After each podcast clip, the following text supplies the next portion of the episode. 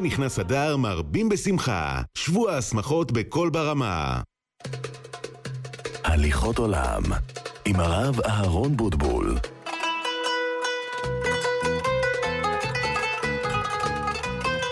שלום רב לכל המאזינים, ערב שבת קודש, פרשת תרומה.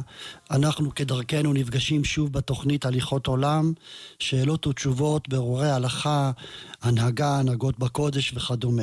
מספר הטלפון שלכם לעלייה לשידור, 072 3355 921 072 3355 921 איתנו באולפן בבני ברק נמצא יורם יצחק וזנה על הטכניקה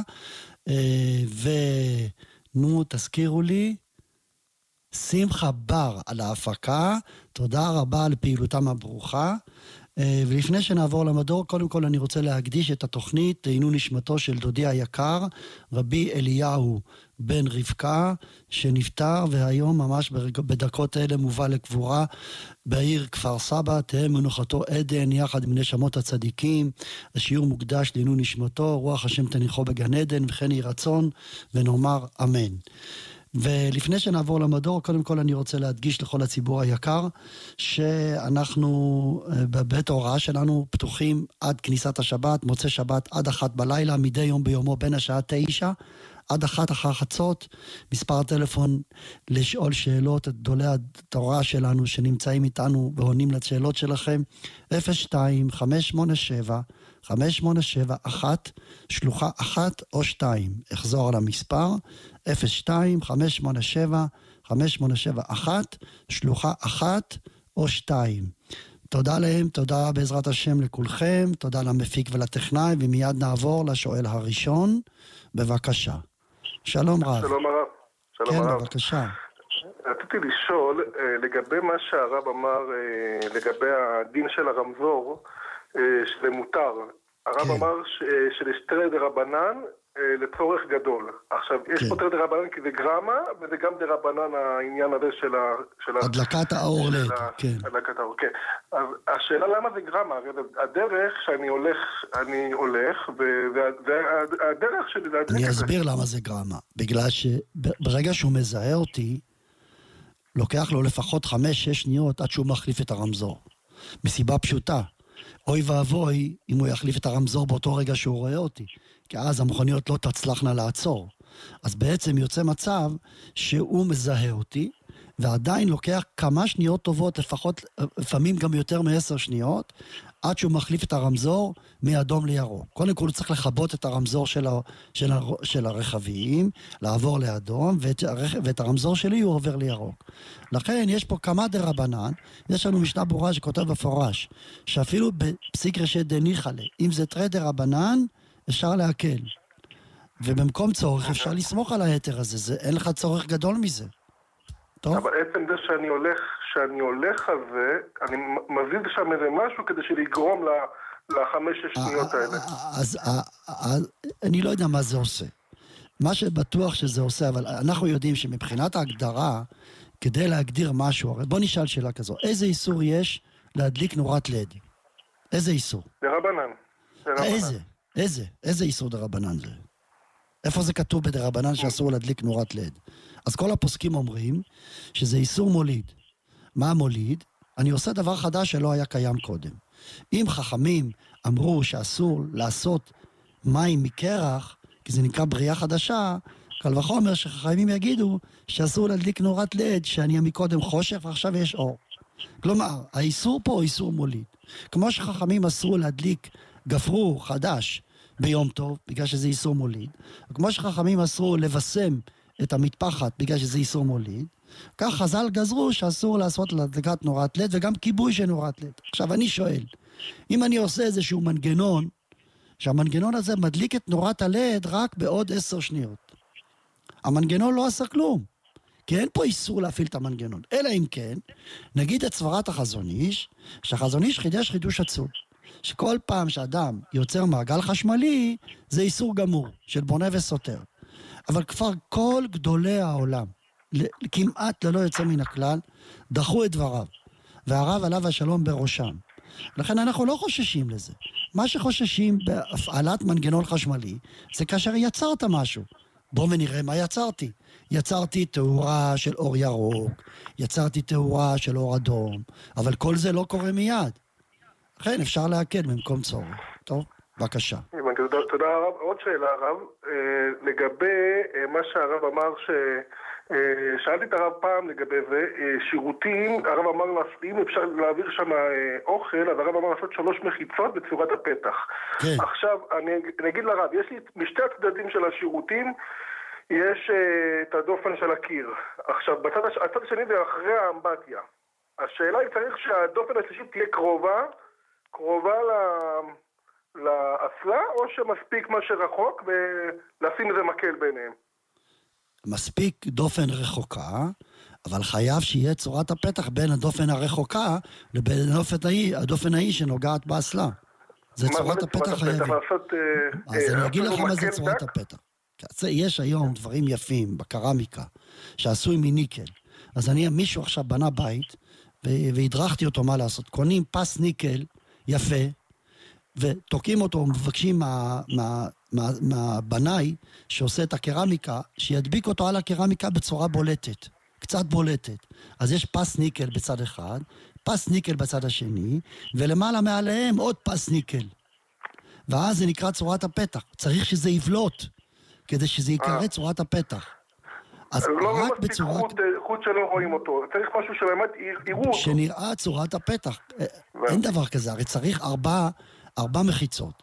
אלא המחיצה השלישית לא חייב שהיא תהיה סגורה, מספיק שהיא צורת הפתח. על דרך משל, אם בשירותים שלי עכשיו בבית הדלת פתוחה לגמרי, יעלה על הדעת שהרוח רעה יוצאת החוצה? ודאי שלא, כי יש צורת הפתח. צורת הפתח מונעת מהרוח רעה לצאת החוצה. אז אם יש שלוש מחיצות ורביעי צורת הפתח, זה מספיק. בסדר? אז אם יש וילון מחבר מקיר לקיר, מספיק שאני לא רק מהצדדים איזה... וילון לא מספיק. וילון לא כן, מספיק, לא, צריך שיהיה צורת הפתח. כן, את הקרש של, הווילון, ובצדדים אני, אני מחבר כמו שהרב מתחתיו, בדיוק מתחתיו, צריך כן. שיהיה פס בולט קצת, שיהיה כמו משקופים משני הצדדים. הבנתי. תודה רבה. תודה רבה. תודה רבה. חזק ואמץ, תודה לך, שבת שלום. נעבור לשואל הבא. הלו, שלום כבוד הרב. כן, שלום, בבקשה, כן. אה, הרב, קוראים לי שמעון חיים תורג'מן, אני מאשדוד. ויש לי שתי שאלות. שאלה ראשונה, מה הדין אם מתפללים 18 ויש בה רק רועם? האם מותר, אם יש איזה קטע שמותר לברך? טוב, אז התשובה היא, אסור להפסיק ב-18 בשביל לברך על הברקים והרעמים.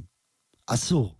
וגם אותו דבר, אם אתה נמצא בברכת המזון, ואתה שומע ברקים או רעמים, אסור להפסיק כדי להגיד ברכת הברקים והרעמים.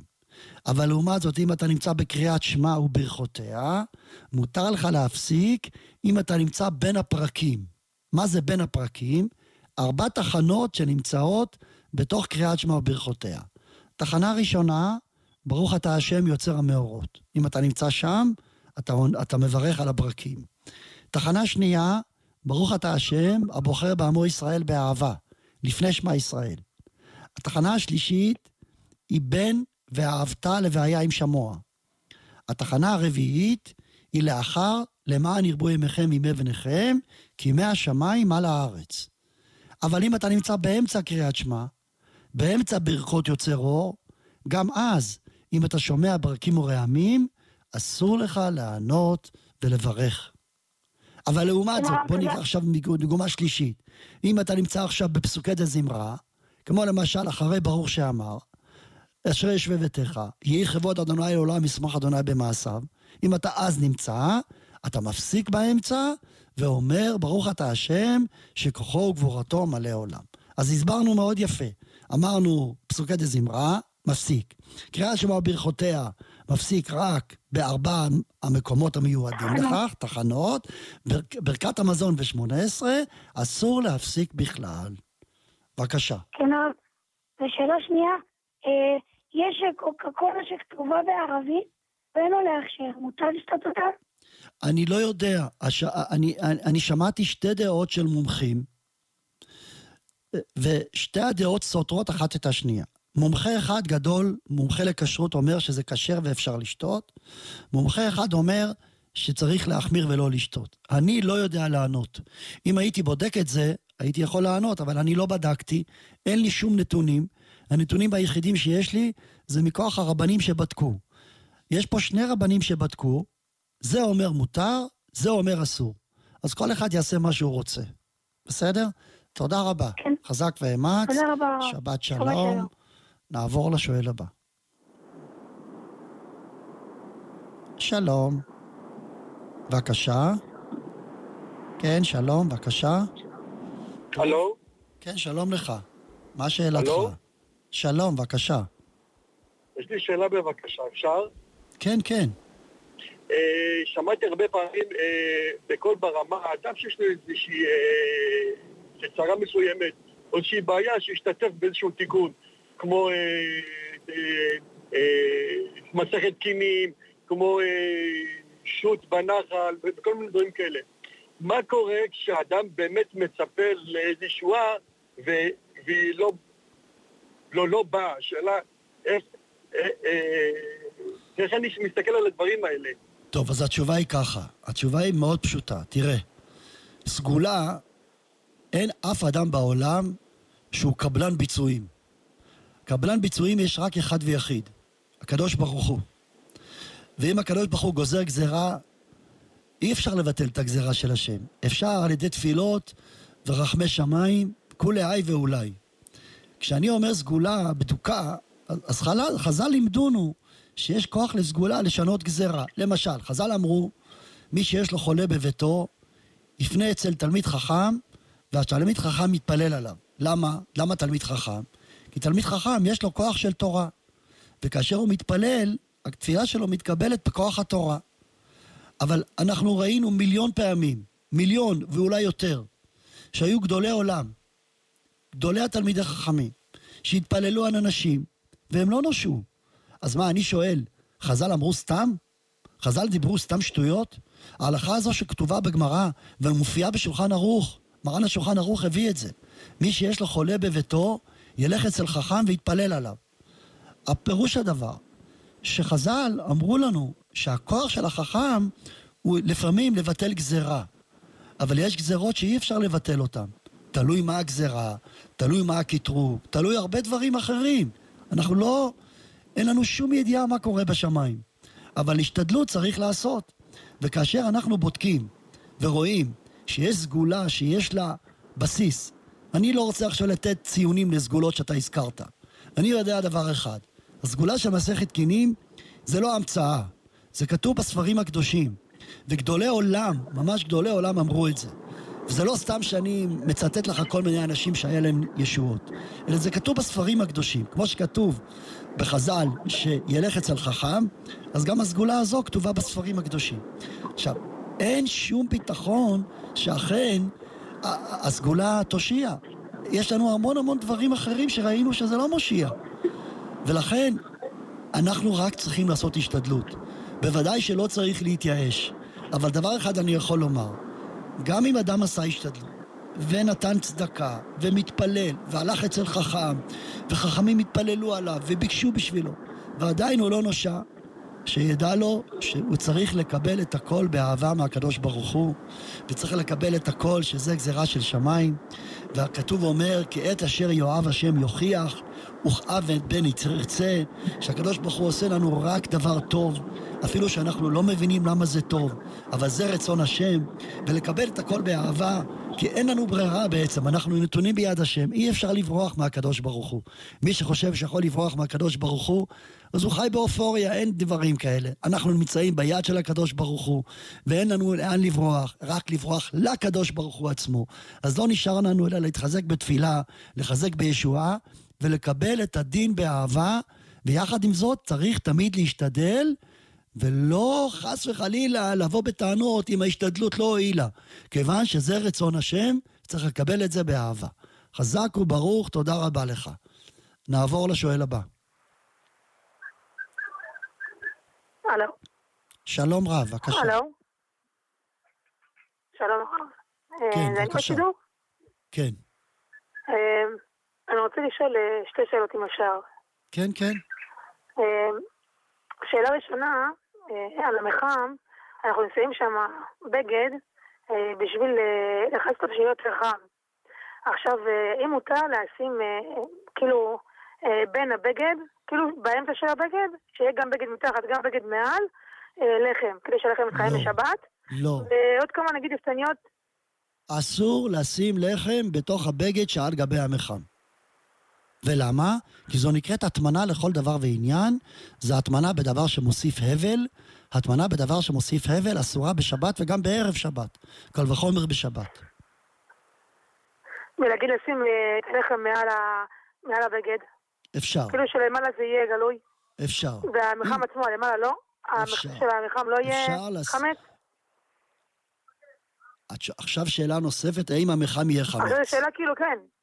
כן. טוב, אז התשובה היא, אם באמת שמים לחם, חלה או פיתה על גבי המחם למעלה, אז באמת המכסה של המחם נעשה חמץ, ואסור להשתמש בו בפסח, בוודאי.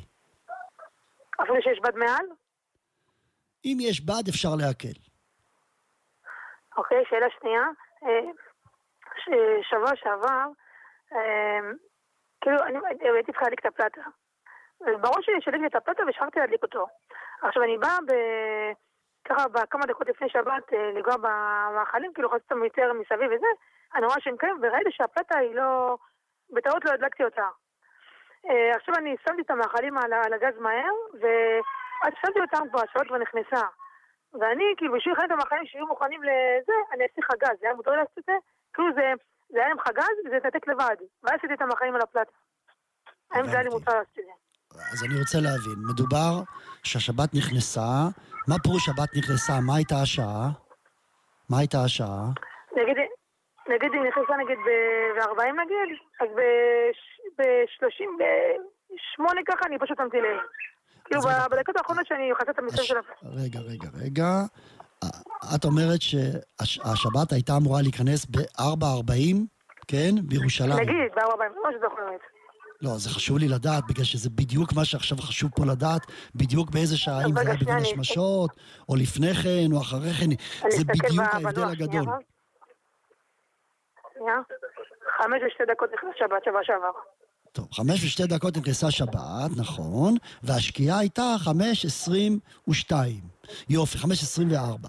אז עכשיו, מתי, מתי אם כן את השתמשת בחגז? חמש וחמש דקות? אה, פחות או חמש יותר. חמש פחות וחמש דקות. אז התשובה היא, קודם כל שיהיה ברור, שאפילו אם קיבלת שבת, קיבלת שבת, ואפשר לעשות התרה, למשל, מותר לעשות מלאכות דאורייתא, אם אפשר לעשות התרה, להגיד לבעלך שיתיר לך את הנדר של קבלת שבת. בעלך יבטל לך את הנדר של קבלת שבת, ואז תוכלי לעשות מלאכות דאורייתא, ולאחר מכן שוב לחזור ולקבל שבת.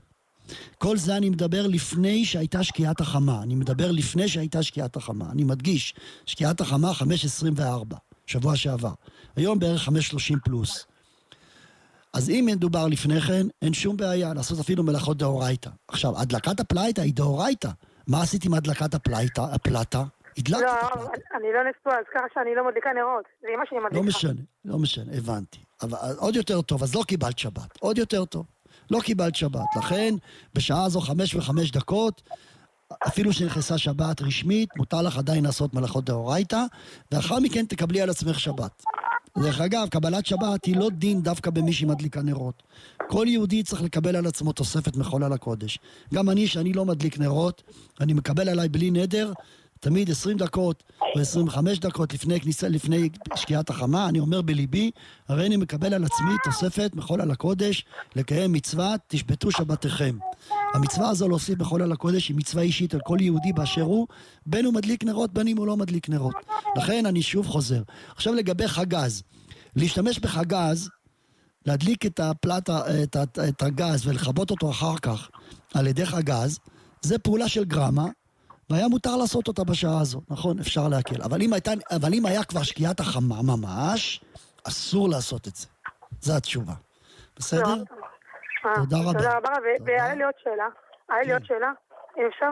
אה, הרבה פעמים אני רואה אה, שנגיד נכנס שבת, ופתאום אה, אחד, לא לא דווקא במשפחה שלנו, אחד הילדים נגיד, הוא רוצה לגייס חולצה משהו כזה, אז הוא אמר לו, עדיין לא השקיע, עדיין לא השקיע, והם עושים את זה, כביכול אחרי שנכנס שבת, אבל לפני השקיעה. הם, כן. הם פשוט מסכימים לעצמם אה, לעשות את הדברים אחרי שנכנס שבת, כי אומרים עדיין לא שקיעה. אז את שואלת? אותי, את שואלת אותי אם זה דבר טוב, זה לא דבר טוב, אבל בעיקרון זה לא דבר טוב, אני. יודעת. אה, תקשיבי, אבל יש פה, יש פה מבחינה, אני צריך לדעת ככה. השבת נכנסת בפועל, בפועל, ומחייבת אותי לכל דבר, זה ברגע של השקיעה. יש מצוות עשה מן התורה, להקדים כמה דקות קודם ולהוסיף מחול על הקודש. מקובל להג... לעשות את זה 20 דקות. בירושלים, אחינו האשכנזים עושים את זה 40 דקות. אבל זו תוספת. החיוב שהשבת נכנסת בפועל זה בשקיעת החמה. קודם לכן אני יכול להוסיף מחול על הקודש אפילו שתי דקות, חמש דקות, מקובל עשרים דקות. עכשיו, אם אדם לא הספיק לגהץ חולצה, ועכשיו בדיוק נכנסה שבת עשרים דקות, מעיקר הדין, אם הוא בקיא בהלכה, הוא יכול לומר, אני אגהץ עכשיו חולצה, ואני אקבל על עצמי שבת בעוד חמש דקות, זה גם טוב. אלא מה, אני מתאר לעצמי שדבר כזה לא טוב לעשותו בפני עם הארץ, כי עמי ארצות יכולים לראות מזה זלזול בשבת, והם יכולים, לא מבינים את החילוק הזה שאמרתי, ולכן הם יכולים לבוא ול- ולחלל שבת עצמה גם לאחר השקיעה. לכן הייתי נזהר מלעשות את זה. אבל בעיקרון, יש בזה הבנה, בסדר? תודה רבה. שבת שלום. תודה רבה. נעבור לשואל הבא. שלום רב, בבקשה. אמ, אז השאלה, תודה רבה על השיעור. השאלה הראשונה, האם אני, האם אני יכולה שעון טלפון? בשבת? לא, ביום חול.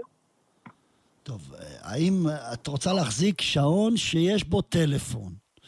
טוב, אה, מה אני אגיד? בציבור החרדי זה לא מקובל שנותנים לילדה שעון טלפון. מסיבה פשוטה, כי זה לא כך אה, טוב שיהיה טלפון, וצריך שיהיה דווקא טלפון כשר, והטלפון הזה בתוך השעון הוא לא כשר, יש כמה בעיות בזה. לכן אני חושב שזה לא כדאי, ואני מתאר לעצמי שאת ילדה קטנה, את לא חייבת שיהיה לך שעון טלפון, לכן את יכולה לוותר על הרעיון הזה. מה? את רוצה להתקשר? אז אולי תבקשי, תבקשי מהטל... מה... מההורים שיהיה לך טלפון, אבל לא צריך דווקא שעון טלפון. בסדר, טוב. תודה רבה. באיזה גיל, באיזה גיל אני יכולה? אני מציע שזה לא כך שאלה של רבנים, בסדר? שאלה שתשאלי את ההורים, ויחד עם ההורים תחליטי. תודה רבה, תודה. אני ממש מבקש מהמפיק הטכנאי שלנו להפסיק להעלות ילדים להיום, יצאנו ידי חובה של הילדים. תודה רבה, נמשיך הלאה. נעבור לשואל הבא. הלו? שלום רב, בבקשה. שלום. הלו? כן, בבקשה, שלום. אה, אה, תודה על השידור. אה, בבקשה. מה שרציתי לשאול, אני עופה אה, לחמניות בתבנית עגולה, ובשעת האפייה הן פשוט נדבקות. השאלה כשאנחנו בוצעים, אם מותר לי לפרק אותן ולפצוע על המוציא בשבת. טוב, השאלה הזו נידונה בפוסקים, וגם חותני הרב, עליו השלום, בספרו חזון עובדיה, מדבר על כך, ואומר שאם יש לחמניות שנדבקו באפייה, וכאשר אנחנו מסירים, אה, מפרידים אחת מחברתה בעדינות, זה נראה כאילו היא לא שלמה, זה לא נכון, זו נקראת לחמניה שלמה. אני רוצה לומר לך שגם היום כשהלכתי לקנות חלות, אז uh, במאפייה היו כמה חלות שנדבקו, ואנחנו מפרידים, וזה לא נקרא שלקחתי לחמניה או חלה פרוסה, אלא זה נקרא חלה שלמה. מסתכלים על דעת בני אדם, בואו ונראה מה אנשים חושבים. אנשים שרואים את הלחמניה הזו מבינים שזו לחמניה שלמה, ובעצם כל הרעיון של שלם הוא עניין שמה שהציבור רואה בזה שלם. וכיוון שהציבור רואה בזה שלם, זה הכבוד של הלחם, וזה נקרא לחם שלם, ויוצאים בו ידי חובה של לחם משנה. בבקשה. אז אפשר עוד שאלה? כן? אה, יש לי אחות אה, חילונית לחלוטין, ואנחנו מעוניינים אה, להזמין אותה אלינו לשבת. כל הבעיה היא שרציתי לדעת איך אני יכולה כאילו להזמין אותה לשבת, ומה מה הכללים שאני צריכה להיזהר.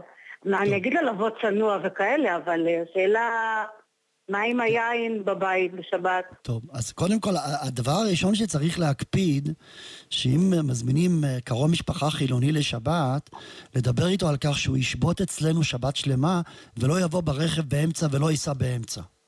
אה, הבנתי. זה דבר ראשון. וכמובן עם דברים אחרים. לגבי היין, לגבי היין, אה, אני לא חושב שיש בעיה. אפילו אדם שמחלל שבת, אם אני מקפיד על יין מבושל או מיץ ענבים, כל המיץ ענבים עבר פסטור. וברגע שהוא עבר פסטור, אין שום בעיה של יין נסך, ולכן אפילו שהוא נוגע, אין בזה בעיה.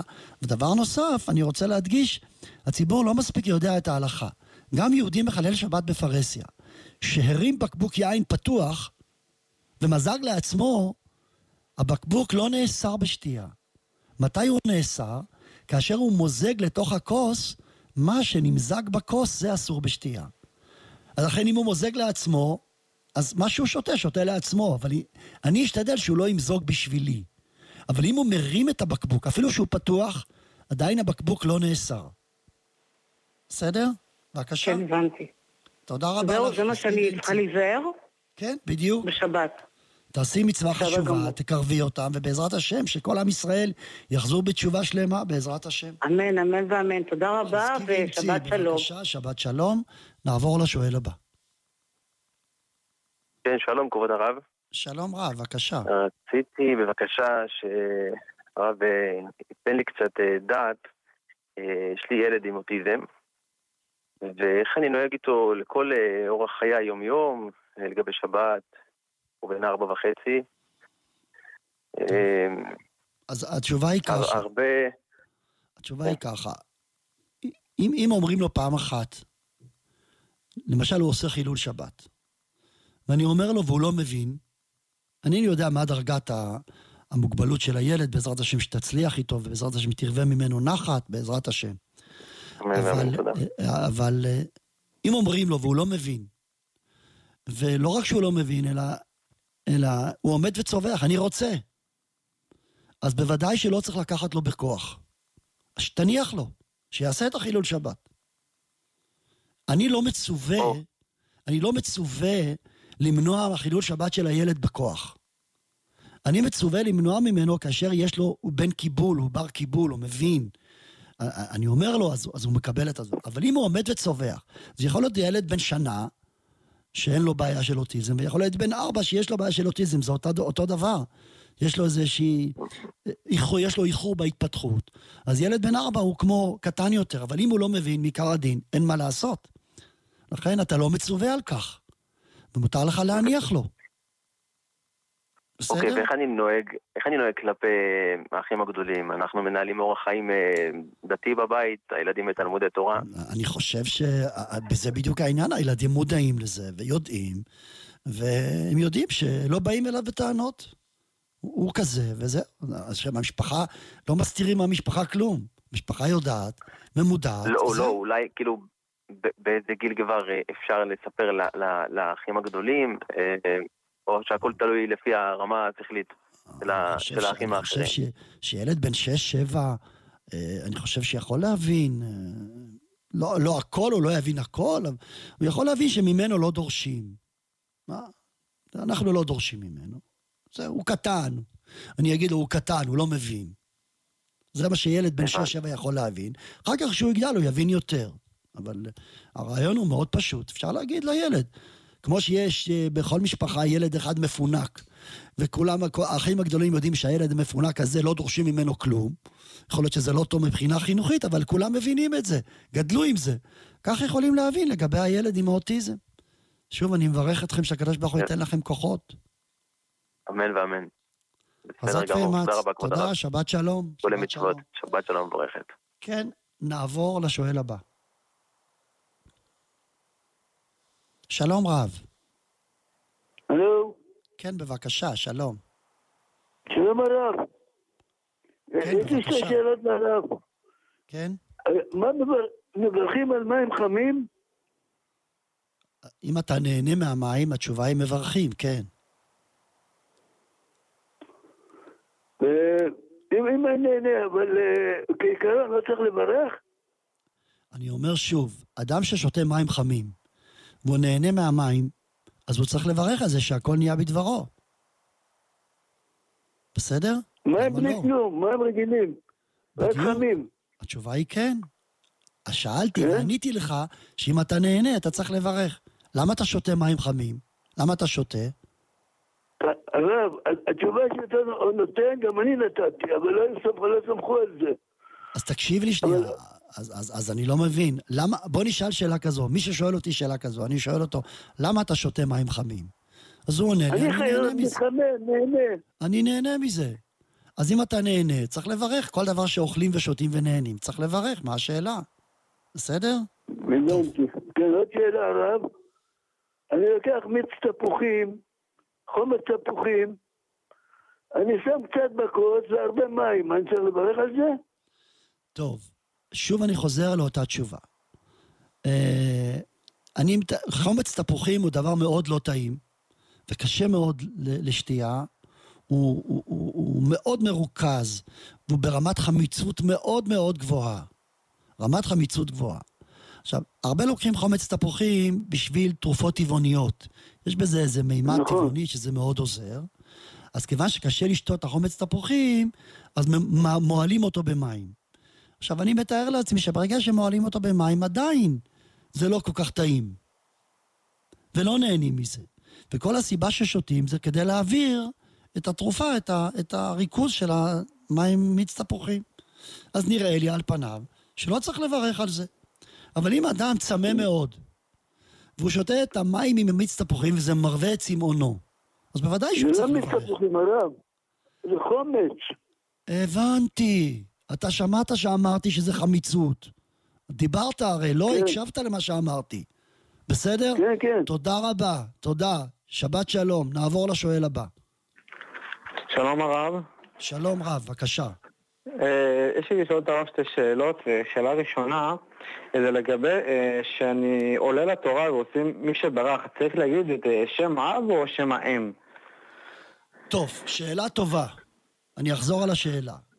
כשאנחנו מברכים מישהו, עושים לו מי שברך, אומרים פלוני בן פלוני, האם מזכירים את שם אביו או את שם אמו?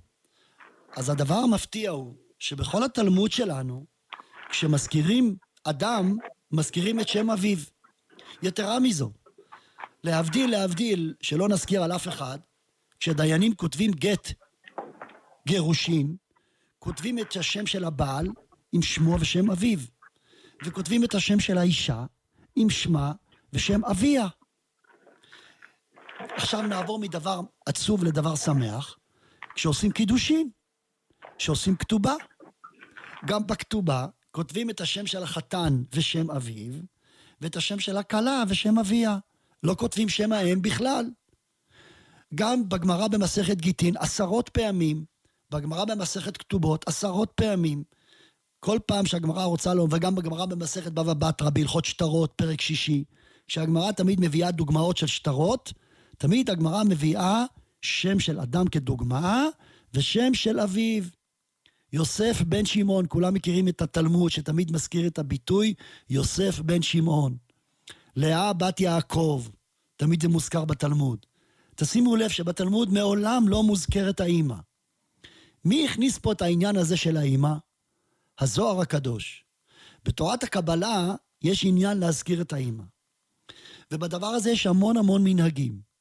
מנהג אחינו האשכנזים, שכשעושים מי שברך, עושים שם אביו, כפי דינא דגמרא. מנהג הספרדים, כשעושים מי שברך, עושים שם האם, ולא מזכירים שם האב. כך כותב הרב בן איש חי. וכותב שזה זה גם על פי תורת הקבלה, ו- ומסביר גם היגיון בזה, ועוד כל מיני דברים. וכך נוהגים הספרדים מדורי דורות. וגם כשמזכירים שמות של נפטרים, מזכירים את השם של הנפטר ושם אמו. במרוקו למשל, היו נוהגים להבדיל בין כשמזכירים נפטרים, בין כשמזכירים חיים. כשהיו מזכירים רפואה שלמה לחיים, היו מזכירים את השם שלו ושם אביו. וכשהיו מזכירים נפטרים, היו מזכירים את השם של הנפטר עם שם אמו. פעם עשיתי משברך לאיזה יהודי מרוקאי מהעיר מקנס, יהודי זקן, לפני 30 שנה זה היה. כבר נפטר לבית עולמו. אז הוא ביקש ממני שאני אעשה לו מי שברך, ואז הוא אמר את השם שלו, ושם האבא. אז אמרתי לו, לא, תגיד את שם של האימא. הוא כל כך נבהל. למה? חשב שאני הולך לקבור אותו. כי הוא יודע שכשאנחנו מזכירים את השם של האימא, זה מזכירים לנפטרים. אז הוא פתאום התחיל לחשוב, וואו, כבר אני עושה לו השכבה, ואני לא עושה לו מי שברך. זה הסיפור שקרה איתו. כל אחד יעשה כמנהגו. אני חוזר. מנהג הספרדים מדורי דורות, שבין לנפטרים, בין לחיים, מזכירים את שם האימא. יחד עם זאת, אני רוצה להגיד דבר חשוב. אם לא יודעים את השם של אבא ואימא, ומתפללים על אדם, ומתכוונים עליו, פלוני, אבל אני לא יודע שם אבא ושם אמא. אני מכיר אותו בשם משפחה, גם תתפלל עליו. כי אם אתה מתכוון עליו, בעזרת השם התפילה תתקבל ותחול עליו. אפילו אם אתה לא מזכיר את שם האמא ושם האבא. טוב, תודה רבה. יישר כוח, ויש לי עוד שאלה לגבי שאנחנו מתארחים שבת אצל ההורים, או שאנחנו עושים איזה אה, סעודה אצל ההורים ואז חוזרים הביתה. אז האם צריך להקפיד שאנחנו חוזרים הביתה שיהיה נרות שבת דולקים עדיין? טוב, הלכה מפורשת, הלכה מפורשת שאם אדם, אישה הדליקה נרות בביתה בברכה, צריך שהיא תהנה מהאור של הנרות. ואם היא יוצאת בכניסת השבת ועדיין יש שמש בחוץ, היא לא זכתה ליהנות מהאור של הנרות, ואם כאשר היא חוזרת לביתה הנרות כבו, אז בעצם היא ברכה, ברכה לבטלה. כי כל המטרה של הברכה, כדי שיהיה שלום בית, כדי שייהנו מהאור. אבל ברגע שלא נהנו מהאור, אז אסור לה לברך על דבר כזה. לכן צריכה להקפיד לשים שמן הרבה בנר, כדי שהנר הזה ימשיך וידליק עד שהם יחזרו לביתם. דרך אגב, אם יש נורת ליבון חשמלית שנשארה דלוקה, אז שהאישה, כשמדליקה נרות, תכוון לנורת הליבון החשמלית גם כן. ואז הברכה תחול גם על נורת ליבון. ואז אפילו שהנרות כבו, אבל כמה שנורת הליבון נשארה דולקת, ובנורת ליבון אפשר לצאת ידי חובה של הדלקת נרות, כי זו אש לכל דבר, אז עדיין אין פה ברכה לבטלה. אבל היום אפשר לומר כמעט בוודאות שכל המנורות שבבית הן לא נורות ליבון, הן רק נורות לד. ונורת לד אי אפשר לברך עליה להדליק נר של שבת. יישר כוח גדול, תודה רבה. אני רוצה להקדיש את התוכנית לאחד ויחיד מבני החבורה, חבורת קול ברמה, שהיה טכנאי אצלנו בתוכניות הרבה הרבה שנים, ונפטר לבית עולמו, אוריאל יצחקי. ואני מקדיש את השיעור לעילוי נשמתו, משה אוריאל בן אסנת. רוח השם תניחו בגן עדן, וכן יהי רצון ונאמר אמן. כן, בבקשה, נעבור לשואל הבא. שלום כבוד הרב, יישר כוח על התוכנית. בבקשה. רציתי לשאול, ששמים חומוס על, בתוך צלחת ומסתובבים את הכפית כדי שייצור צורה ושמים שם שמן זית ופפריקה, האם זה בסדר הצורה הזאת שעושים? התשובה היא, יש לנו רמה מפורש, שמותר להחליק את התפוחים הטחונים בתוך הצלחת. שוב, זה אותו רעיון, יש לך תפוחים טחונים, זה מקבל מרקם קצת כמו משחה, כמו, כמו קרם כזה. ואז מורחים אותה בצלחת, וזה מקבל צורה יפה. אז אומר הרמה שהדבר מותר. למה אין ממרח באוכלים. וכיוצא בדבר הזה, בממרח אה, חומוס, שאין ממרח באוכלים. צריך להיזהר בכל דבר של אוכל לא לעשות צורה מוגדרת. מה זה צורה מוגדרת? למשל, אם יש לי צורה של בעלי חיים, יש כאלה שאוהבים לעשות קישוטים באוכל, ואז עושים ברווזים, ציפורים, חיות, כל מיני דברים כאלה. יש כאלה תבניות של פלסטלינה, שממלאים בפנים את האוכל, ואז מוציאים צורה של חיה. הדבר הזה אסור. אפילו שזה אוכל, הדבר אסור. ולמה? כי כאשר אתה עושה צורה, זה דומה למלאכת כותב. עכשיו, מלאכת כותב יש גם באוכל. אם אדם לוקח מיץ, או הוא לוקח עוגה, וכותב עליה מזל טוב יום הולדת, עובר על איסור כותב. רואים אנחנו שגם בדבר של אוכלין יש מלאכת כותב. אין מלאכת בונה, אין מלאכת סותר, אין מלאכת ממרח, אין מלאכת מכה בפטיש, אין מלאכת מחתך, אין מלאכת קורע, אין מלאכת תופר באוכלין, אין מלאכת צובע, הכל נכון. אבל כותב ומוחק יש באוכלים. ולכן צריך להיזהר לא לעשות צורות. אבל סתם צורה יפה, לא מוגדרת, סתם. לא פרחים, אלא מריחה יפה כזו, אין בזה שום איסור. טוב, תודה רבה. שעושים על האש, סליחה כבוד הרב, כן. צילים שעושים על האש ועושים עם טחינה פסים, זה בסדר? כן. פסים שעושים עם כן. טחינה, עם זלפים, אין לזה, אין לזה, אין. לזה שום, אין לזה שום משמעות של כתיבה. זה רק קישוט בעלמא. אה. יישר כוח הרב, השם ישמור אותך, תודה תודה, רבה. תודה. שבת שלום. נעבור לשואל הבא. כן, שלום כבוד הרב, ושבת שלום. שלום רב. כן, בבקשה. יש לי שתי- שאלות. אם שכחתי אה, מצלמה או טלפון אה, על המיטה בשבת, בערב שבת, ורציתי לבוא לישון ולעשות אותו לו אה, טלטול מהצד, זאת אומרת להזיז אותו עם הטאטא לרצפה. ושמתי כרית והפלתי את הטלפון או את המצלמה על הכרית. האם יש כאן ביטול כלי מהיכרנו לכרית? אה, אה, אה, זה מותר בשבת? טוב, אז התשובה היא ככה. Uh, התשובה היא בעיקרון יש איסור ביטול כלי מהיכנו כאשר יש לי כרית שאני מניח עליה, שאני מניח עליה דבר שהוא מוקצה מחמת חסרון כיס. אני בכוונה מדגיש חסרון כיס. כי אם זה כלי שמלאכתו לאיסור, זה יותר קל. אם יש לנו דין כלי שמלאכתו לאיסור, אין דין ביטול כלי מהיכנו בכלי שמלאכתו לאיסור. לכן אני בכוונה מדגיש שפה מדובר במצלמה יקרת ערך, שהיא מאוד מאוד חשובה ויקרה, שהיא מוגדרת מוקצה מחמת חסרון כיס, ואז אסור לי להניח אותה על גבי, אה, על גבי אה, כרית או משהו, שהכרית הופכת להיות גם כן מוקצה מדין בסיס לדבר האסור. אכן כדבריך, כן. בבקשה, כן. הקפיד אה, שאסור לטלטל אה, אמת בשבת רק על ידי הנחת דבר המותר עליו, ואם אין לי אז אסור לטלטל אותו. הרי כבוד הבריות דוחה איסור דה רבנן, ב- אה, אה, אה, איסור דה רבנן. אז למה יהיה אסור אה, לטלטל את המת? טוב, אתה שואל למה אסור לטלטל את המת, הרי זה איסור מוקצה, ורק... אבל התשובה היא, כיוון שהתירו... אה, אתה שואל מה הדין אם אין לו עכשיו, אבל אין דבר כזה אין לו. אין דבר כזה בעולם שלא יהיה כלי של היתר שאפשר להניח על גבי, ה... על גבי. המת. אז הכוונה של חז"ל היא שמותר משום כבוד הבריות במקום שאין דרך אחרת. אבל באו חז"ל ואמרו, יש דרך. מה הדרך? תשים עליו דבר מותר. ברגע שאפשר בדרך של היתר, למה לעשות בדרך של איסור? אם אין לי, אם מותר לי או אסור לי? כן. אם אין לי. אני עכשיו באמצע הרחוב. כן. אה, אז גם אם מותר אפילו שאין לי לטלטל? בגלל כבוד הבריות? כן. אה, הבנתי. בסדר גמור, דרור. תודה רבה רבה. תודה, תודה, חזק ואמץ, תודה רבה. שבת שלום, נעבור לשואל הבא. שלום. שלום הרב. שלום, בבקשה. שלום כבוד הרב. אני שמעתי דעה של אה, פוסקים אה, בזמננו, שהם טוענים שפעם, דווקא אז שהיו עושים את הפקקים של הזכוכית, של הבקבוקי זכוכית, בצורה מסוימת, דווקא אז התירו הפוסקים לפתוח בקבוק, בקבוקים בשבת, בגלל שהיה על זה שם פקק כבר מלפני כן.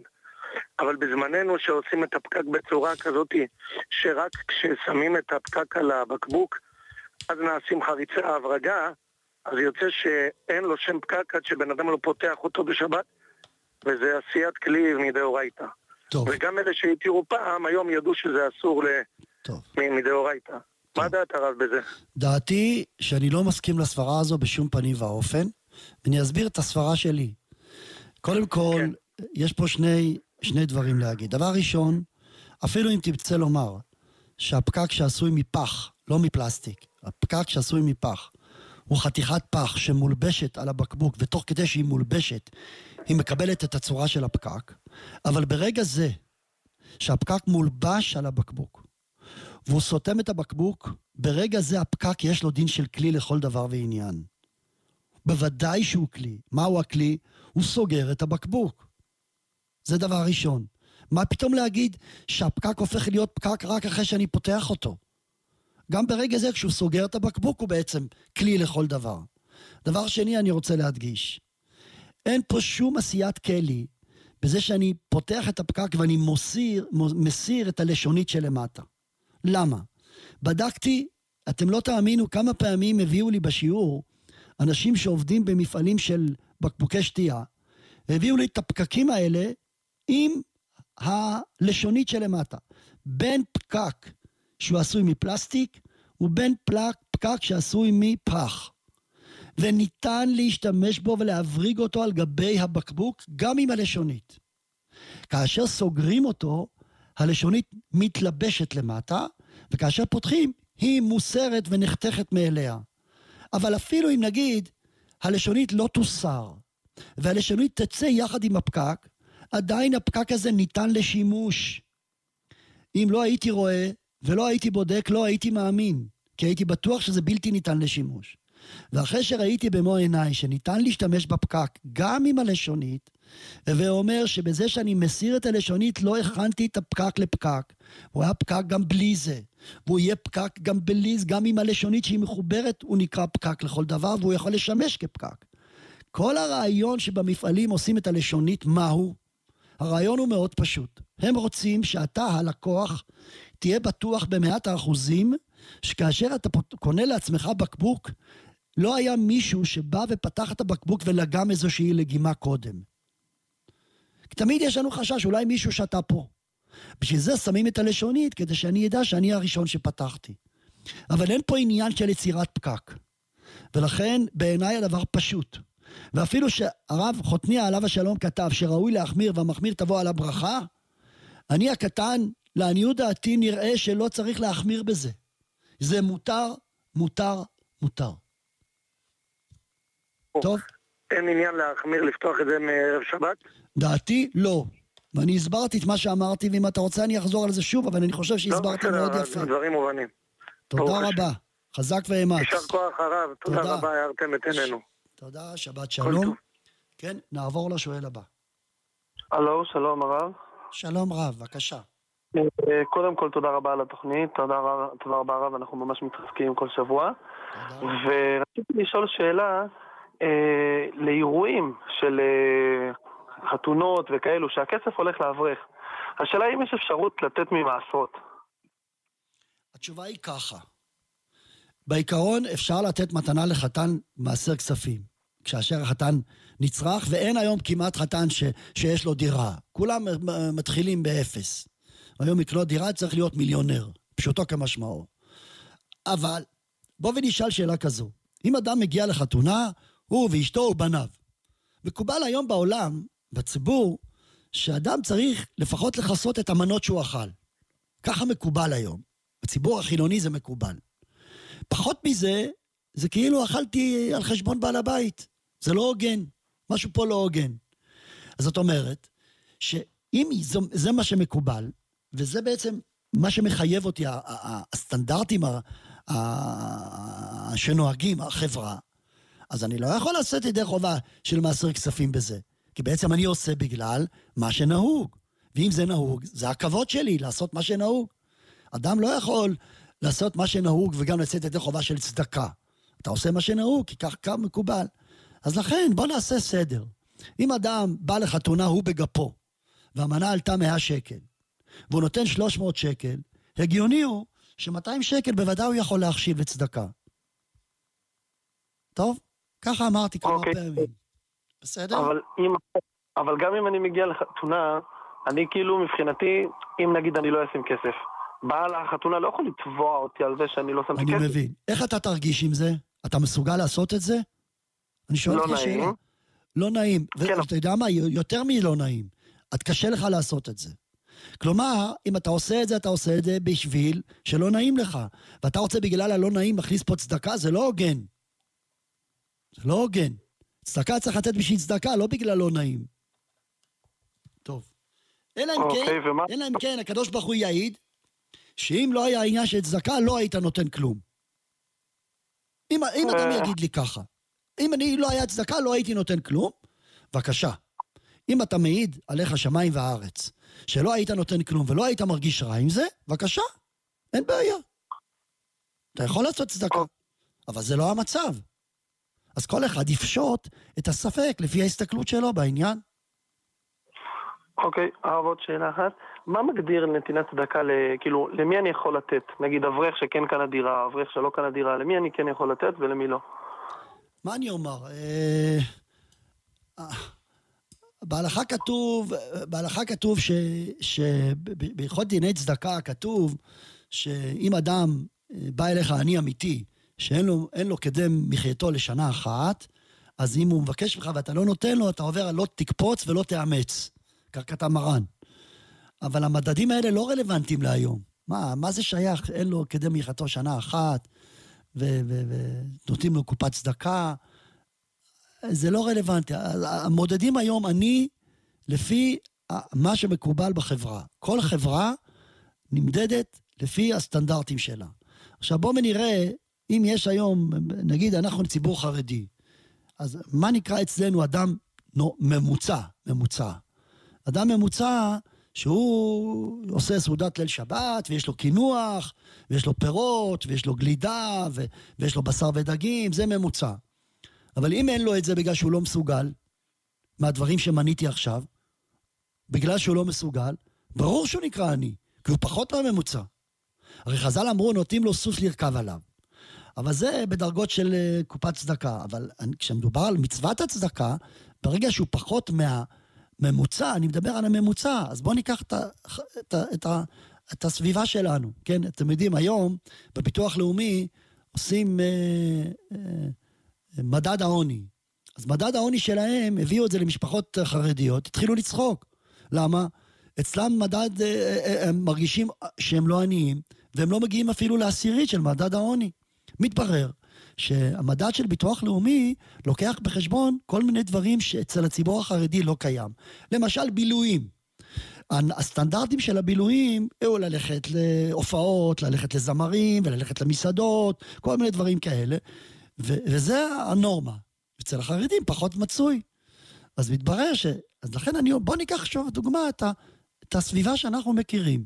אבל ציינתי דבר שכן, כולם נוהגים, פחות או יותר, שבסעודת ליל שבת יהיו את הדברים האלה, ובסעודת שבת בצהריים יהיו את הדברים האלה. ואם הוא לא מסוגל לעשות את הדברים האלה בסעודת שבת, בוודאי שהוא נקרא עני. עכשיו, ודאי שאדם שאין לו דירה, בוודאי נקרא עני. כי ברגע ש... טוב, תודה רבה.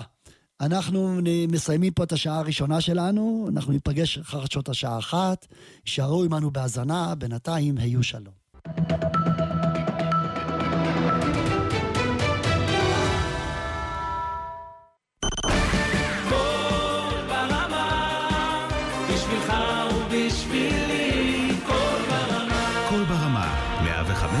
105.7 FM.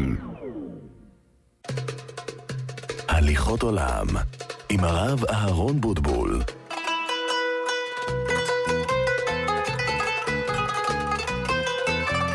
שלום רב לכל המאזינים, אני פותח את שעתנו השנייה בתוכנית הליכות עולם. לפני שנעבור למדור דעת ותורה, ניתן סקירה קצרה. השבוע, ברוך השם, בירכנו על המוגמר במסגרת בית ההוראה שלנו, והסמכנו והכתרנו בכתרה של תורה בנזר ההוראה 27 אברכים חשובים מאוד, בני עלייה, שהתמחו ולמדו ונבחנו, ובמשך שנה וחצי ויותר היו אצלי בשימוש תלמידי חכמים בהלכות טהרות, הלכות הנידה, הלכות מרות דמים, מיוחד במינו. וברוך השם שהם עמדו בקור המבחן בהצלחה עילאית, וכל אותם 27 זכו להתעטר בכתר ההוראה, השבוע חגגנו להם בביתו של חותני הרב עליו השלום, זכותו תגן עלינו, יחד עם גיסי הראשון לציון שליטה, שכיבד אותנו בנוכחותו ודיבר והרעיף טללי אהבה וברכה על האברכים החשובים, יחד עם כל רבנים, רבנים חשובים מאוד, תלמידי חכמים של ירושלים, יחד עם חלק גדול מהרבנים מורי ההוראה בבית ההוראה שלנו. ברוך השם שזכינו. ואני שוב רוצה לברך אותם אותם 27 אברכים, אני אזכיר את שמותיהם בעזרת השם בשבוע הבא. עכשיו, אני לא אזכיר את שמותיהם, אבל שבאמת ראויים הם לכל מילות הערכה שהם הגיעו עד הלום.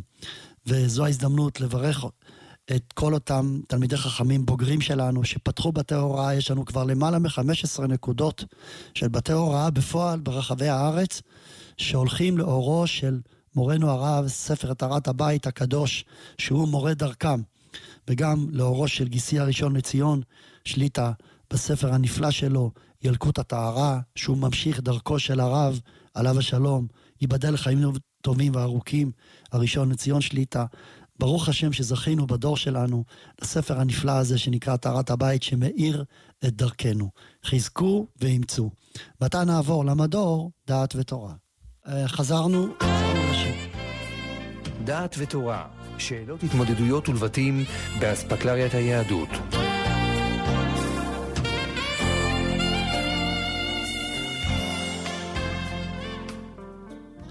אי אפשר לחזור לסדר לאור האירועים שמעוררים אותנו כל כך לחיזוק ביראת שמיים, אבל אני חושב שהדברי תורה שאני אומר עכשיו הם ממש ממש הולמים את הרגשות שלנו. ואני אפתח בסיפור אמיתי. הסופר מנחם פינס מספר סיפור אמיתי שיש לו עדויות ברורות והשמות שמורים במערכת, אני לא רוצה לנקוב אותם. בשנת תשי"ז נערכה בתחילת החורף מלחמת קדש. המלחמה שכפו עלינו המצרים ונכנסו לכיוון הדרום. ולא הייתה ברירה לכוחות הישראלים אלא להחזיר מלחמה שערה ולכבוש את חצי האי סיני כדי למנוע כניסה של מצרים לתוך היישובים הדרומיים. באותה, באותה תקופה ישיבת כפר חסידים נוהלה בגאון על ידי המשגיח רבי אליהו לופיאן, אחד מצדיקי הדור שעבר, שהוא היה מוביל את הישיבה ברוח התקופה. לישיבה הגיע שנה, שנתיים קודם, בחור ששירת בצבא, אבל התחזק מאוד והחל לחבוש את ספסלי בית המדרש, כאשר הוא הבין את מעלה הגדולה של לימוד התורה. אבל ברגעים האלה שהתחוללה מלחמה בדרום, פתאום התחוללו בקרבו מחשבות שונות. רגע, אבל אני איש צבא. איך זה יכול להיות שהאחים שלי, חברים שלי לנשק, נלחמים, ואני יושב פה ולומד תורה? הקדוש ברוך הוא עשה שלא יקראו לו לצבא, אפילו שהוא היה חייב במילואים, משום מה דילגו עליו. אבל הוא הרגיש צורך אישי לתרום את חלקו. אז ראש הישיבה אמר לו, תראה, יש לך את הרב אליהו, לא שהוא גדול הדור, תתייעץ איתו. לא עושים דבר כזה בלי להתייעץ. ואז הוא ניגז ואמר לו, פתח במילים שאמר משה רבנו, האחיכם ילכו למלחמה ואתם תשבו פה? כך אמר משה רבנו לבני גד ובני ראובן. אתם רוצים להישאר בעבר הירדן ואחיכם ילכו למלחמה? ככה אני מרגיש עכשיו. האחים שלי יוצאים במלחמה, ואני יושב בחיבוק ידיים ורגליים, לא משתתף בלחימה. אמר לו, מה? אתה לא משתתף במלחמה? מה זאת אומרת? אתה נלחם מלחמה, מלחמתה של תורה. אתה לא פחות חשוב ממי שעכשיו נלחם בפועל. אתה עכשיו מחזיק את ידיהם של הלוחמים? והוא התחיל להמשיל לו משל למה הדבר דומה, שבצבא יש כמה סוגים של לוחמים, יש לוחם חזית, יש לוחם קומנדו, יש לוחם שריון, ויש לוחם טייס. אתה לוחם צבאות השם, שזה הרבה יותר חשוב מכולם. ואז הוא התחיל להביא לו כל מיני פסוקים ודברי חז"ל. בפסוק כתוב, מה טעם דוד עשה משפט וצדקה לכל עמו? משום דיואב היה על הצבא. ומה טעם יואב היה על הצבא? משום דוד עושה משפט וצדקה לכל עמו. השילוב בין דוד, שעושה משפט וצדקה, עוסק בתורה הקדושה, והשילוב של יואב, איש מלחמה, השילוב הזה הוא שילוב מנצח. אבל כל אחד יש לו תפקיד. אתה היום נמצא בתפקיד של דוד המלך, שלומד תורה. ולא נחה דעתו. חזר ואמר לו, אתה יודע מה כתוב ברש"י על הפסוק? יהי רצון שתשים שלום בפמליה של מעלה ובפמליה של מטה, כך חז"ל אומרים. מסביר רש"י, מה זה שלום בפמליה של מעלה? אז הוא אומר, אסביר לך, כל פעם שאתה רואה מלחמה שקורית פה בעולם הזה, מלחמה בין צבאות, תדע לך שהמלחמה הזו מתחילה בעולם הבא. בעולם הבא יש מלחמה בין השרים של הצבאות. למשל, היום אנחנו רואים מלחמה בין ישראל לבין ישמעאל, אז שרו של ישמעאל נלחם בשרו של ישראל בשמיים. אם לפני שנה ראינו מלחמה בין רוסיה לאוקראינה, אז שרו של אוקראינה לוחם בשרו של רוסיה. זאת אומרת, הכל מתחיל מהשמיים. ובגלל שבשמיים יש מלחמה, בגלל זה יש מלחמה פה בעולם הזה. עכשיו, אז שאל אותו רב אליהו לופיאן, מי עושה הכי הרבה שלום בפמליה של מעלה? תגיד, אותו לוחם טנק עושה שלום בפמליה של מעלה? ודאי שלא. אתה, שאתה לומד תורה, עושה שלום בפמליה של מעלה. מי יש לנו בכלל כוח בפמליה של מעלה? רק על ידי כוח התורה. אז אם אנחנו מצליחים להשקיט את צרו של ישמעאל בפמליה של מעלה, אז בוודאי שאנחנו מצליחים לנצח במלחמה פה בעולם הזה. ועוד ועוד ועוד, התחיל להביא לו כל מיני מאמרי חז"ל, ושום דבר לא זז בליבו. הדבר נכנס לו כארז של אחנאי, והוא גמר בליבו שהוא חייב לעזוב את הישיבה וללכת לצבא. ואז אמר לו רב אליהו, עד עכשיו דיברתי אליך במתק שפתיים, אבל עכשיו אני אעבור לצורה אחרת. חז"ל אומרים, גמרא במסכת בבא בתרא, רב יהודה אמר רב, כל הפורש מדברי תורה, אש אוכלתו. תדע לך, שאם קודם לכן היית בצבא, לא היה עליך תביעה. כי אתה בצבא. אם אתה היית מחוץ לישיבה, אין עליך תביעה. אבל עכשיו שאתה כבר נכנסת לישיבה, אתה נמצא במסגרת התורה. ואתה עכשיו פורש מהתורה, או, זה דבר איום ונורא. כל הפורש מדברי תורה, אש אוכלתו. אתה לא פוחד. אבל איך אני יכול לעזוב את האחים שלי שלוחמים? איתי הם היו יחד, אכלנו מאותו מסטינג, כמו שאומרים החיילים. אנחנו, אני מרגיש איתם יחד, אני לא מסוגל. אחר כך הוא אמר לו, הרב, אני מבטיח לך, אחרי המלחמה אני חוזר לישיבה. הבטחה. אני, אין לי בכלל מחשבה להישאר לעשות קריירה צבאית. אני רוצה לחזור לצבא, לישיבה, רק עכשיו, בגלל המלחמה. ואז נענה רב אליהו ואמר לו, כן, אבל אנחנו לא יודעים. מי אמר בכלל שתצליח להגיע לקרב ולסייע? מאיפה אתה כל כך בטוח? אולי בכלל לא תצליח להגיע לקרב. אמר ולא יסף. ושוב חזר, כל הפורש מדברי תורה, אש אוכלתו. טוב, הישיבה רעשה וגעשה, אחד הבחורים המצוינים של הישיבה, אחד מהלמדנים הגדולים, עזב לטובת שירות צבאי. אבל בשלב הראשון לא לקחו אותו למערכה, כי לקחו אותו לאימונים. שלב ראשון, בגלל שהיה לו הפסקה של השירות, הוא היה צריך לעשות אימונים. פתאום, יום אחד לאחר שבוע, מתבשרים כל הישיבה שהם באים, מוזמנים להשתתף בלוויה שלו. מה התברר? התברר שבתאונת אימונים הוא נהרג כשחייל זרק עליו רימון בטעות. ואז הם הבינו מה שאמר רב אליהו לופיאן, כל הפורש מן התורה אש אוכלתו. ואמר אמר רב אליהו לופיאן, מי אמר בכלל שתזכה להגיע למערכה? מי אמר בכלל שתגיע? מספר הרב, הרב פינס, הסופר, שיש יהודי יקר מאוד, מפורסם מאוד, בציבור החרד"לי בארץ. החרד"לי זה הציבור היראים ולומדי התורה של הכיפות הסרוגות הגדולות, שהם יראי שמיים אמיתיים. אה, קוראים לו יעקב כץ. הוא מכונה בשם כצל'ה. הציבור מכיר אותו בשלור כצל'ה, כי הוא היה אחד מהמובילים בארגונים מסוימים בשנים האחרונות. הוא למד בישיבת מרכז הרב. ישיבת מרכז הרב זו ישיבה שעד היום אין לה מסגרת של הסדר. זו ישיבה קדושה שכולם לומדים תורה כל הזמן. אבל הישיבה נותנת אפשרות לבחורים שרוצים לשרת שירות מקוצר, להיכנס למסגרת הסדר. ואז הם מצטרפים למסגרת הסדר כלשהי, ואז הם משרתים שנה וחצי וכל השאר לומדים תורה כמו מסגרת הסדר. אבל הישיבה עצמה היא לא ישיבת הסדר.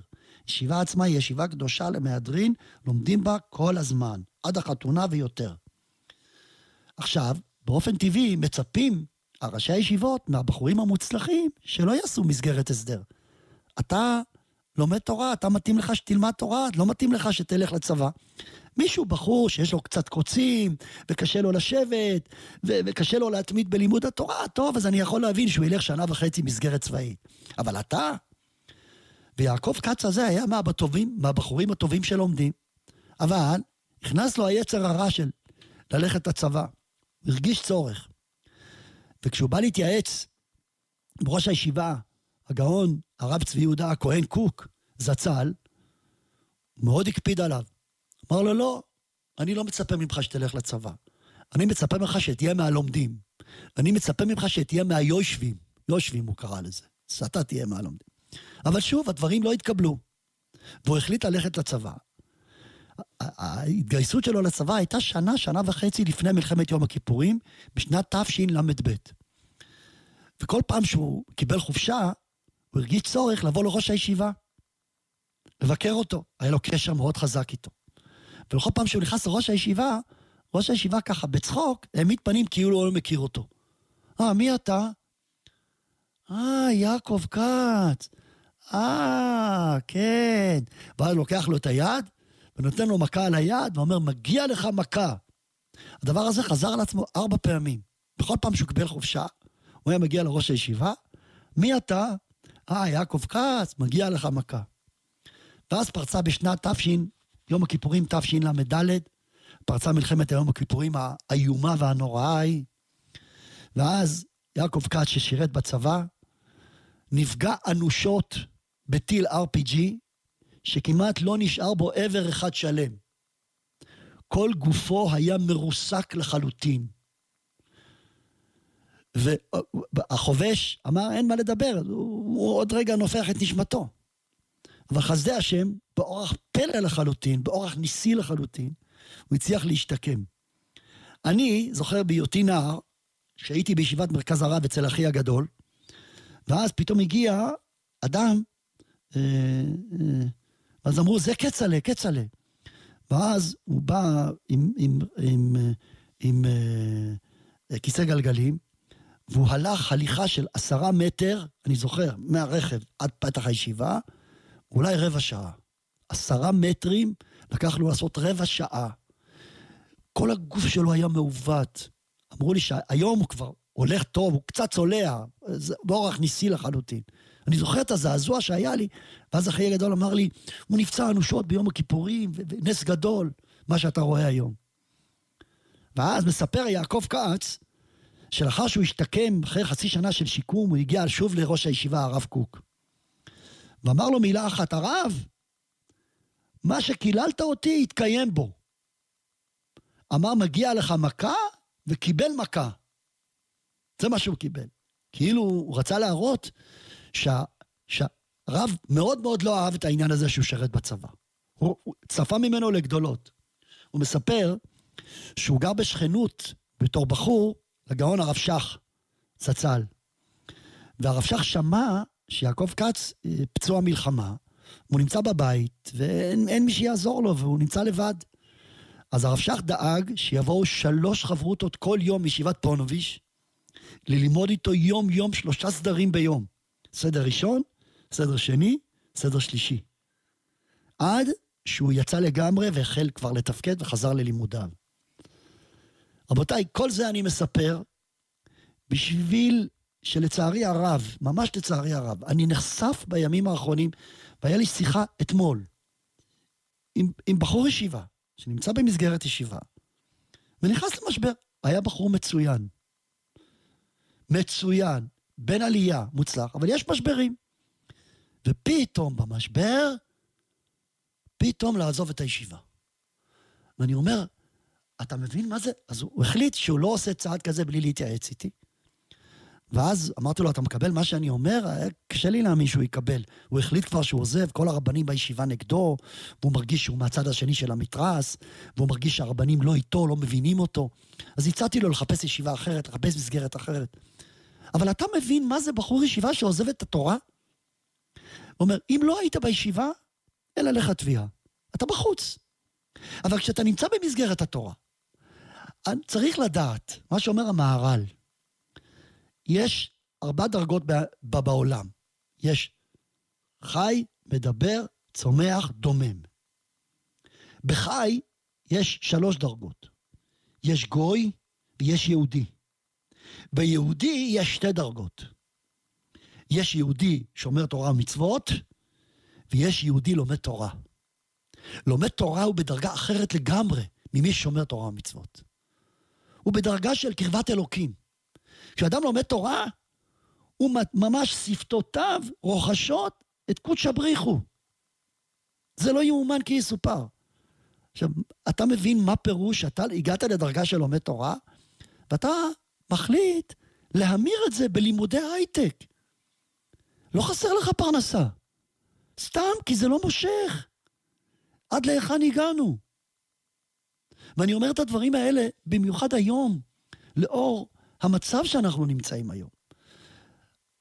בא בחור ואומר, אני מרגיש שאני רוצה לתרום. להחזקת עם ישראל.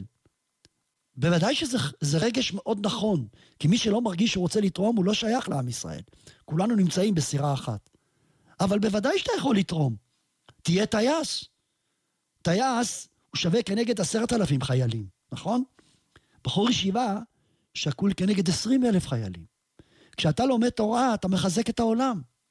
הנה, כמו בלילה, התקשר אליי הבן שלי בשעה 11 וחצי לשאול שאלה בהלכה.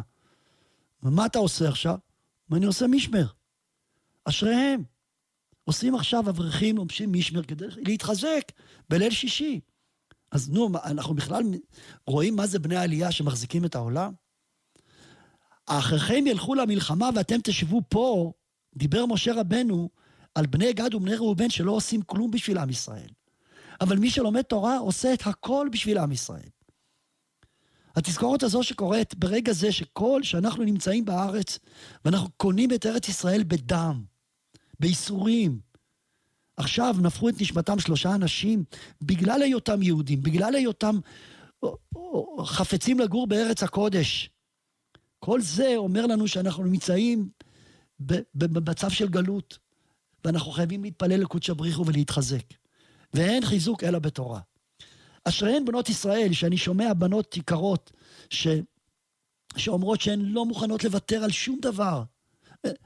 על הדבר הכי חשוב שהיא, שלא תוותר עליו זה הנושא הזה של בחור שלומד תורה וילמד תורה. אני רוצה בית של תורה. וזה כרוך בזה שהיא לא תלך למסעדות, וזה כרוך בזה שהיא תוותר על בגדים נוצצים, וזה כרוך בזה שהיא תעבוד קשה יותר, בשביל לפרנס את הילדים ואת בעלה. וזה כרוך בזה שלא יהיה להם ערבים לצאת יחד לבילויים, כי הוא הולך ללמוד בסדר שלישי. אשריהם בנות ישראל שמוכנות בשביל זה להקריב, כי הן יודעות שבית של תורה זה בית שבו יש מלאך השם צבאות, והוא זה שמחזיק את העולם. כמה אנחנו צריכים להתחזק בזה. חז"ל אמרו, כל הפורש מדברי תורה, אש אוכלתו. ואני חוזר ואומר, אם אדם לא נמצא בתורה, אין עליו תביעה. אבל כבר אתה טעמת טעם של תורה. תואם. ושוב אני חוזר, פעם רביעית, ואם יש אדם שלא לומד, ונמצא בישיבה ולא לומד, בוודאי שהוא חייב להרגיש מה אני עושה בשביל עם ישראל. אתה לא יכול להישאר בצד, לקום בשעה עשר ולטייל, ולהגיד, אני בן ישיבה. בן ישיבה זה ממית עצמו באוהלה של תורה. בצורה כזאת, יש לנו ערבות הדדית. וערבות הדדית היא זו שתציל אותנו. ותביא לנו את המשיח. ובמהרה בימינו תיוושע יהודה, אמן ואמן. ואידך סיל גמור. דעת ותורה, שאלות התמודדויות ולבטים באספקלריית היהדות.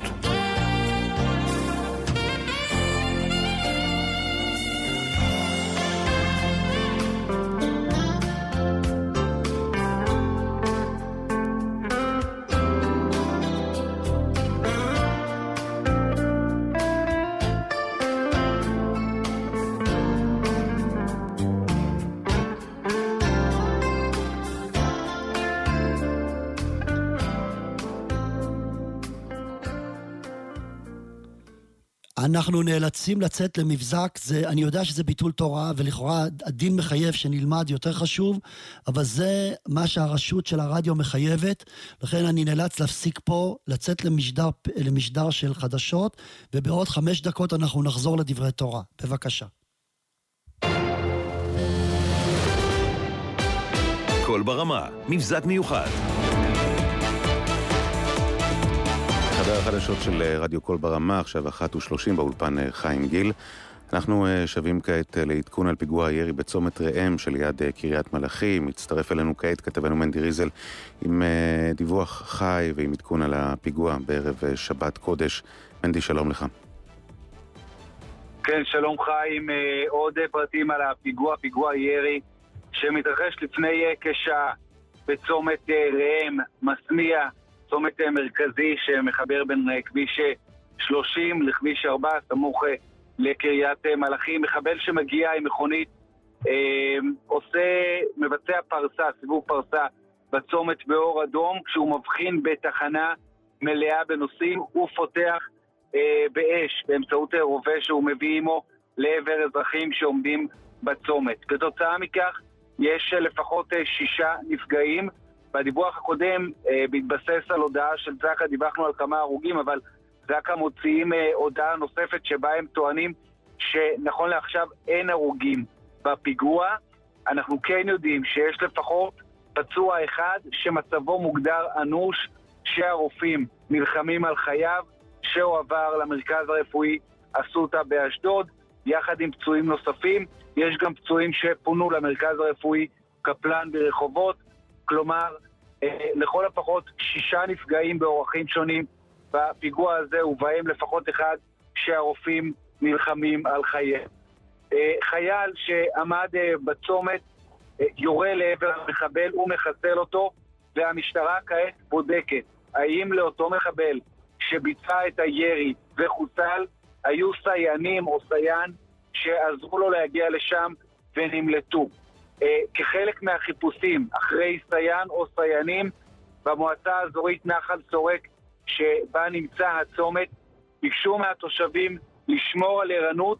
הם אומרים, אין הנחיית משטרה, אבל ליתר ביטחון אנחנו ממליצים לא לתת לילדים להסתובב עד סיום האירוע.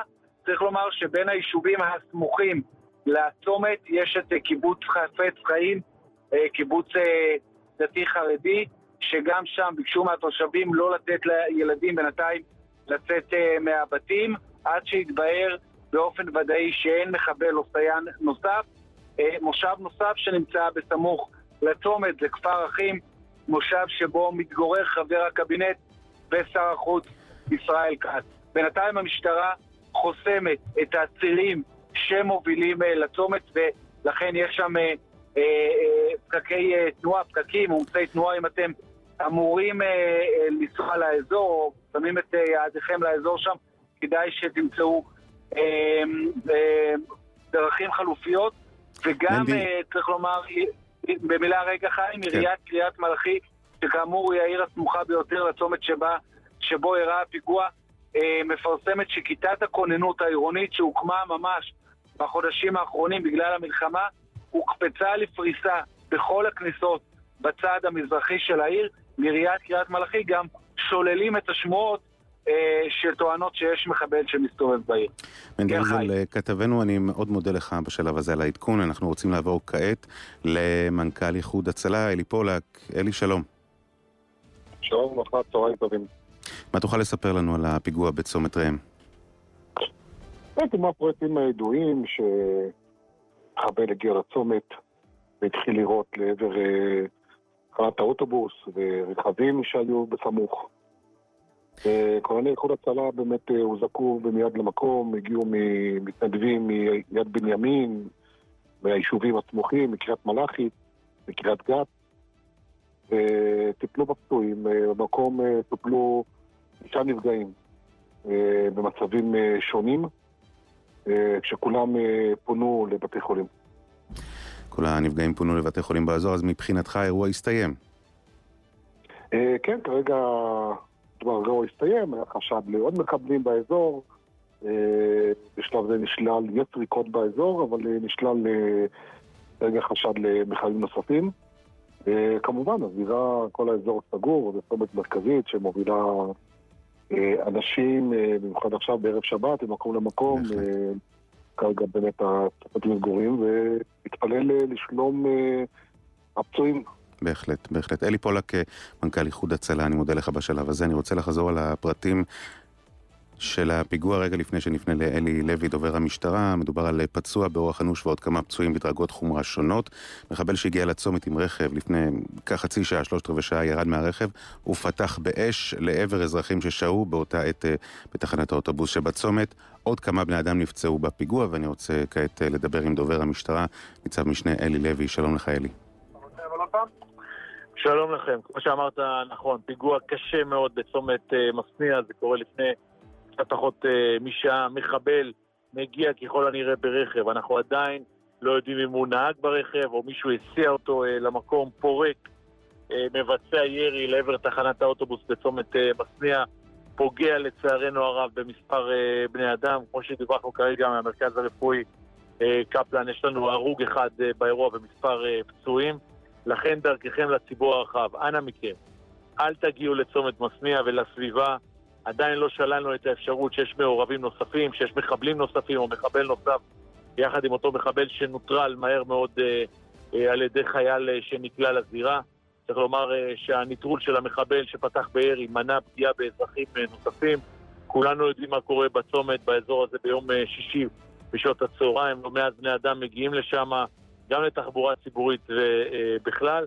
כרגע מסוק משטרתי באוויר, מפכ"ל המשטרה אביסב יעקב שבתאי יקיים בעוד זמן קצר דיון הערכת מצב ראשוני בזירה כדי להבין לאן פנינו כמשטרה בזירה, האם להמשיך לסרוק או נשללה האפשרות שיש מעורבים נוספים. כרגע הנחת העבודה היא שעדיין לא נשללה האפשרות שיש מעורבים נוספים. זה אומר מסוק באוויר, זה אומר מחסומים, זה אומר לדרוש דרככם לציבור, אנא מכם לא להגיע לסביבה אה, שמטופלת על ידי המשטרה, לא לאזור המחסומים, לא לאזור הסריקות ולא לזירת הפיגוע, מסיבה אחת פשוטה, עדיין לא שללנו את האפשרות שיש מחבל או מחבלים נוספים.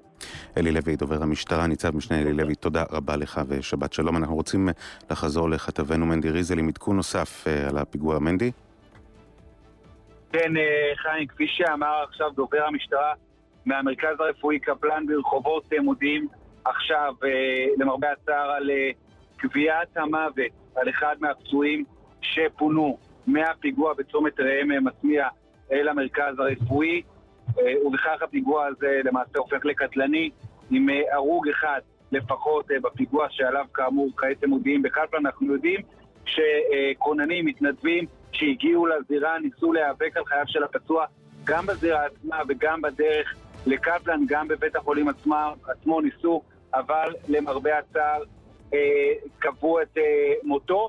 ובנוסף למה שאמר דובר המשטרה על מסוק שהועלה לאוויר, אנחנו יודעים שיש גם רחפנים שהמשטרה העלתה לאוויר אה, וסורקים שם בשדות שבאזור הצומת כדי לאשר או לשלול את אה, הימצאותם של מחבל או סייען אה, נוספים.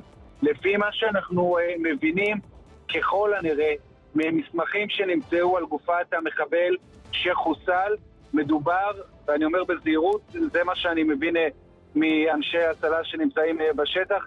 מדובר על מחבל שמגיע משועפאט אה, במזרח ירושלים, בירושלים, מחנה הפליטים בירושלים, אה, עם רכב שלוחית הזיהוי שלו מראה שהוא רכב גנוב. לא ברור למה הוא בחר דווקא בצומת הזה. יכול להיות שהוא עובד באזור, יכול להיות שהוא קיבל את כלי הנשק שלו באזור, הרבה מאוד תהיות. צריך לזכור שוב, מדובר באזור שאין אה, ברדיוס הקרוב אליו אה, יישובים עם אה, תושבים ערביים. לא ברור למה הוא בחר דווקא במקום הזה. הכל, הכל פתוח, הכל עדיין נפתח, וכאמור, ככל הנראה המחבל מגיע משכונה ערבית בירושלים. מנדי, זכור כן. לך מתי היה פיגוע, אירוע הירי האחרון, פיגוע הירי האחרון? אז צריך לומר שלפחות חודשיים וחצי לא זכור לנו פיגוע מן הסוג הזה. אירוע, פיגוע הירי הקטלני האחרון שמתרחש. אה, זה קורה לפני כחודשיים וחצי, ב-29 בנובמבר, אה, למניינם בכניסה לירושלים, שעת בוקר מוקדמת. אז היו שלושה נרצחים בפיגוע אה, ושישה פצועים, וצריך לומר שברוך השם, בכל הזמן הזה, בניגוד לתקופה של הקיץ שהיו פיגועי ירי תכופים, כל הזמן הזה לא היו פיגועים קטלניים כמעט בכלל. אה, מה שמחייב את המשטרה אה, להגביר כמובן את הכוננות גם במקומות מועדים כמו בירושלים וגם במקומות פחות מועדים ומאוד אה, מפתיעים כפי שהיה לפני כשעה בצומת אה, מסמיע ראם באזור הדרום. מנדי ריזל, כתבנו לענייני צבא וביטחון, תודה רבה לך ושבת שלום. לפני שנסיים את העדכון הזה נחזור על הפרטים הידועים לנו נכון לשעה זו. אנחנו מדברים על אה, נרצח אחד ועוד אה, כמה פצועים בדרגות חומרה שונות. מחבל שהגיע לצומת אה, ראם שליד קריית מלאכי עם רכב לפני כשעה, פחות או יותר, ירד מהרכב ופתח באש לעבר אזרחים ששהו באותה עת בתחנת האוטובוס שבצומת, הם חיכו לאוטובוס. עוד uh, כמה בני אדם כאמור נפצעו בפיגוע. חייל חמוש שהיה במקרה באזור ירה במחבל והצליח uh, לנטרל אותו. השר לביטחון לאומי תמר בן גביר, שהיה בסיור בחירות בעיר אלעד, הגיע אל זירת הפיגוע, יחד uh, עמו הגיע גם מפכ"ל המשטרה. וכוחות גדולים של משטרה פועלים באזור כדי אה, לנסות ולאתר סייענים, אה, ומסוק הוא עלה לאוויר. זה בגדול. אנחנו נשוב בשעה שתיים לעדכון אחרון, ועכשיו אנחנו מחזירים את השידור לאולפן.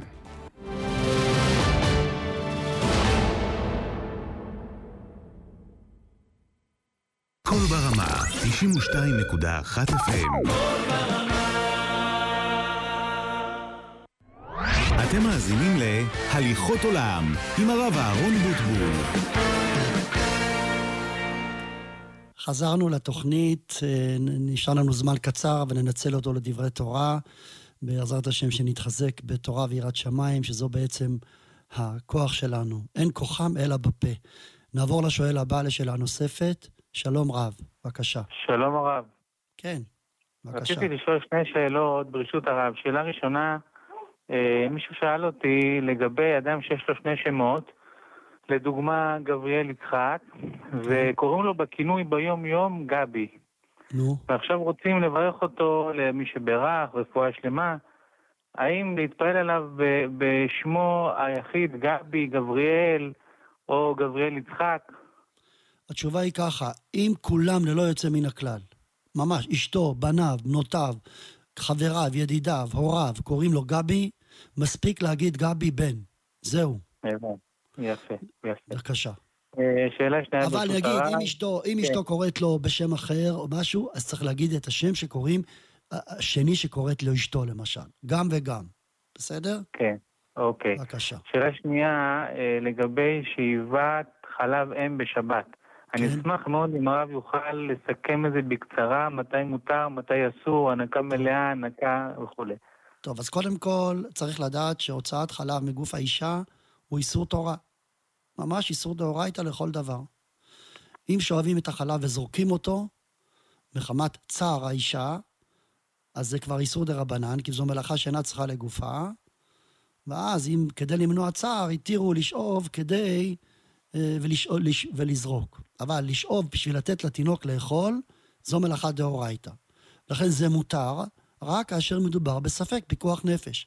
מה זה ספק פיקוח נפש? ספק פיקוח נפש פירושו, אם מדובר בפג, שלא יכול לאכול מטרנה, והוא יכול לאכול רק חלב אם, והוא יכול לאכול את החלב אם בבקבוק, ככה יש, אמרו לי שיש כמה פגים כאלה, אז האמא חייבת לשאוב, והיא שואבת ונותנת לתינוק הפג את חלב האם. זה נקרא ספק פיקוח נפש. אבל גם בזה, למשל, האישה יכולה לשאוב בערב שבת, למלא שניים שלושה בקבוקים בערב שבת, הרי הפג יונק מקבל כמות מזערית מאוד של חלב, 50 cc למנה שלמה, 40 cc, אז אישה יכולה להוציא בקבוק אחד וזה יספיק לה לכל השבת. ואז שוב, אנחנו נמנענו מאיסור דאורייתא. לכן צריך ואם- לעשות הכל בטוב טעם כדי להימנע מאיסור דאורייתא. כן, בבקשה. אם זה, תינוק, אם זה באמת תינוק שרק יונק ורק שותה חלב אם, אוכל חלב אם, כן, אבל שוב, כל תינוק שיונק, זה לא גדר של פיקוח נפש אי אפשר לתת לו מטרנה. מציאות היום, ש-99% מהתינוקות מקבלים מטרנה, ואפשר לתת להם. אז אני לא רואה פה פיקוח נפש. אלא אם כן, הילד רגיש. או, אוי, פעם אחת נתנו לו מטרנה והוא הגיב בצורה של שלפוחיות, הגיב בצורה של הכאה מרובה, הכאה דמית, שלשול דמי, דברים כאלה שאנחנו מכירים. פה אני יודע שהילד הזה רגיש לחלב פרה. פה אין לנו ברירה אלא לתת לו חלב ובסדר. וגם זה אמרתי, גם במקום של ספק פיקוח נפש, אם זה בא בהפתעה, אז היא יכולה לשאוב. אבל אם היא מודעת לזה מראש, היא צריכה להכין לעצמה מראש כמות כזו של חלב שתספיק לשבת. ואם זה לא מספיק, אז מותר לשאוב. בבקשה. מצוין הרב, תודה רבה רבה, שבת תודה שלום. רבה, חזק ואמץ, שבת שלום. נעבור לשואל הבא. שלום וברכה, כבוד הרב. אה, כן, בראש ובראשונה תודה רבה על התוכנית, ממש אה, מחזקת את הבית שלנו ואת הידיעות שלנו, יישר כוח גדול. תודה. אה, הרב, שאלה ראשונה, בשעה הראשונה אני לא יצא לשמוע את זה, אשתי שמעה את את הנידון הזה, אני, ואז היא סיפרה לי את ההלכה הזאת, בהסתמך על אה, פסק ששאלתי אישית את הרב יצחק לפני אה, כחצי שנה, ואנחנו נוהגים את זה, שאנחנו מתארחים אצל ההורים שלה, אז בגלל הבעיה של התוספת תורה, לפי דעת השולחן ערוך, אז uh, בחדר השינה אנחנו לא יכולים להדליק מחמת סכנה. אז הוא אמר לי, כאילו שאמרתי, לא, לגבי מנורת לילה, אם אני אוכל להדליק ולברך, והוא אמר לי שכן, וזה מה שנהגנו עד היום. טוב. פשוט לא ידעתי מה בדיוק הרב אמר.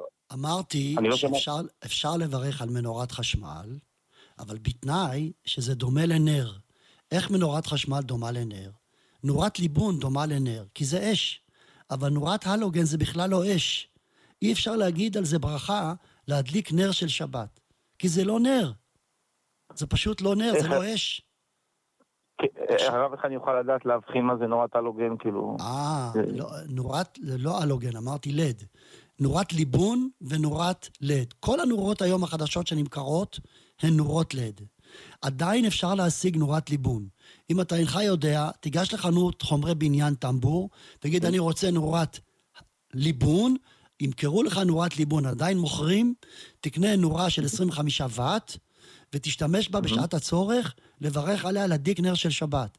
וגם אם אתה הולך לבית מלון, שאי אפשר להדליק בבית מלון עם ברכה, כך אני נוהג, כשאנחנו הולכים לבית מלון, יש לנו נורת ליבון מיוחדת עם בית מנורה ומתג, מחברים את הבית מנורה למתג, ואז מכניסים לתקע, מברכים להדליק נר של שבת, לוחצים על המתג.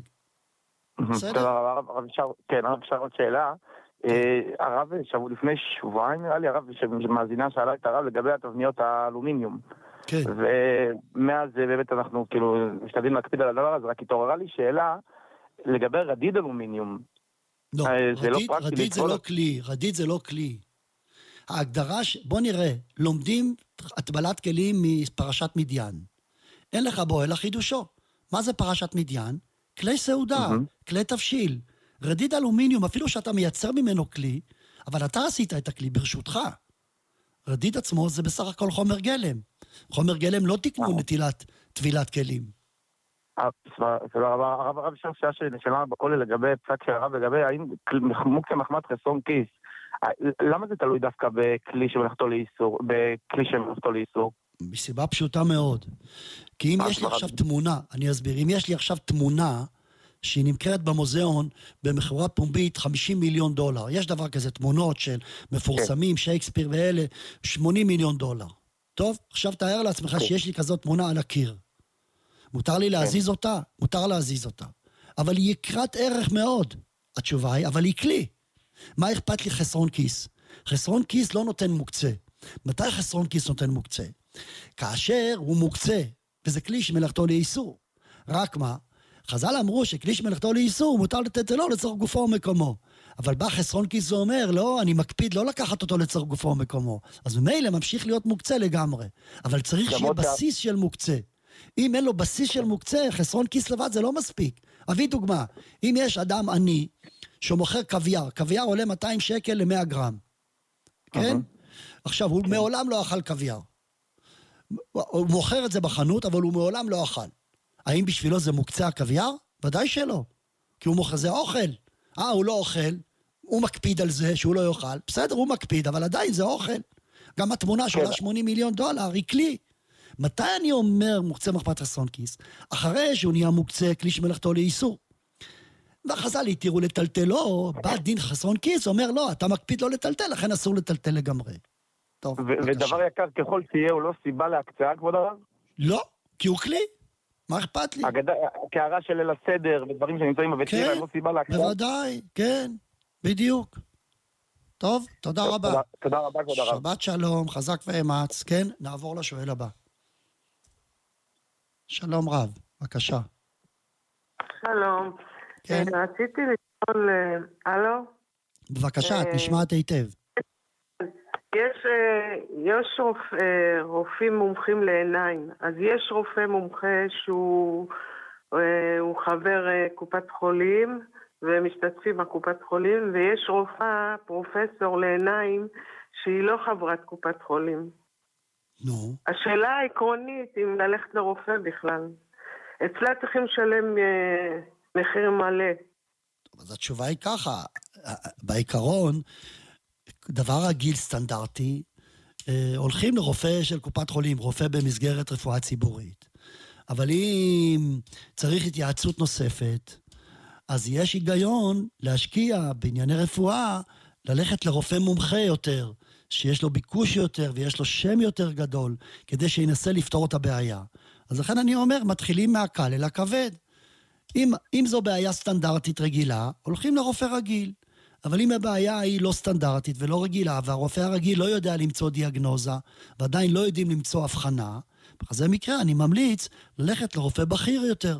דרך אגב, לא בהכרח שהרופא הבכיר ידע למצוא פתרון, אבל השתדלות צריך לעשות. בסדר? תודה רבה. כן, אבל רציתי לשאול אם עדיף ללכת לרופאה, או אה, בכל אה, מקרה... השאלה. כי השאלה מבחינת- אם רופא איש או אישה, זו השאלה? כן. התשובה היא, בנוגע שמדובר לעניין רפואת עיניים, אין הבדל. אפשר ללכת גם לרופא זכר.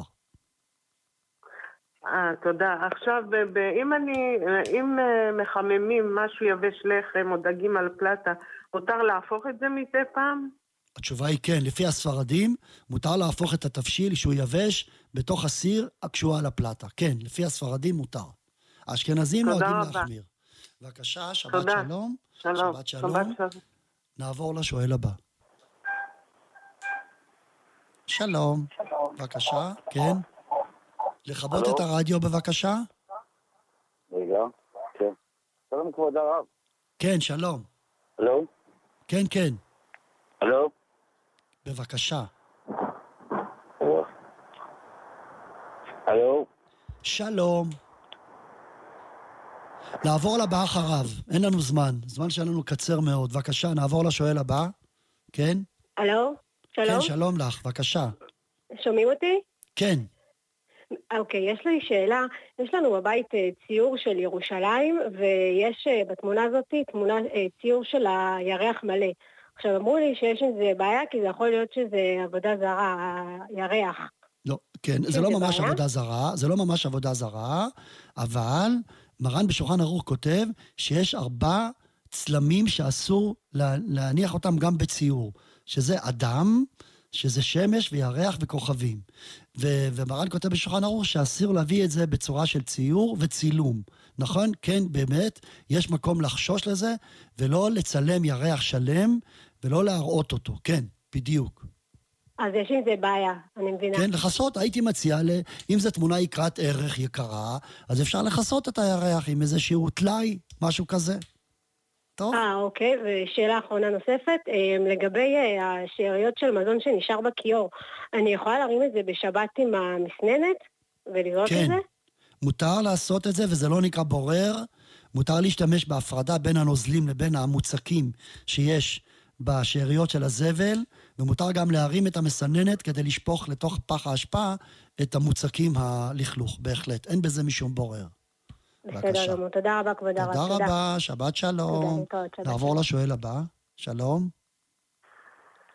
כן, בבקשה, שלום.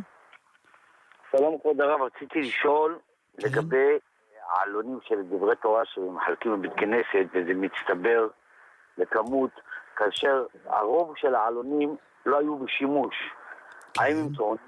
אתה שואל, אתה שואל, אתה שואל האם צריך לגנוז, זו השאלה? כן, כן, צריך לגנוז גם את העלונים, רוב העלונים שלא היו בשימוש כמעט. הבנתי, הבנתי את השאלה. אתה מצפה שאני אגיד לך שמותר, נכון? למה? אני אגיד לך מה הסברה שאתה רוצה לומר, כי לא למדו בזה.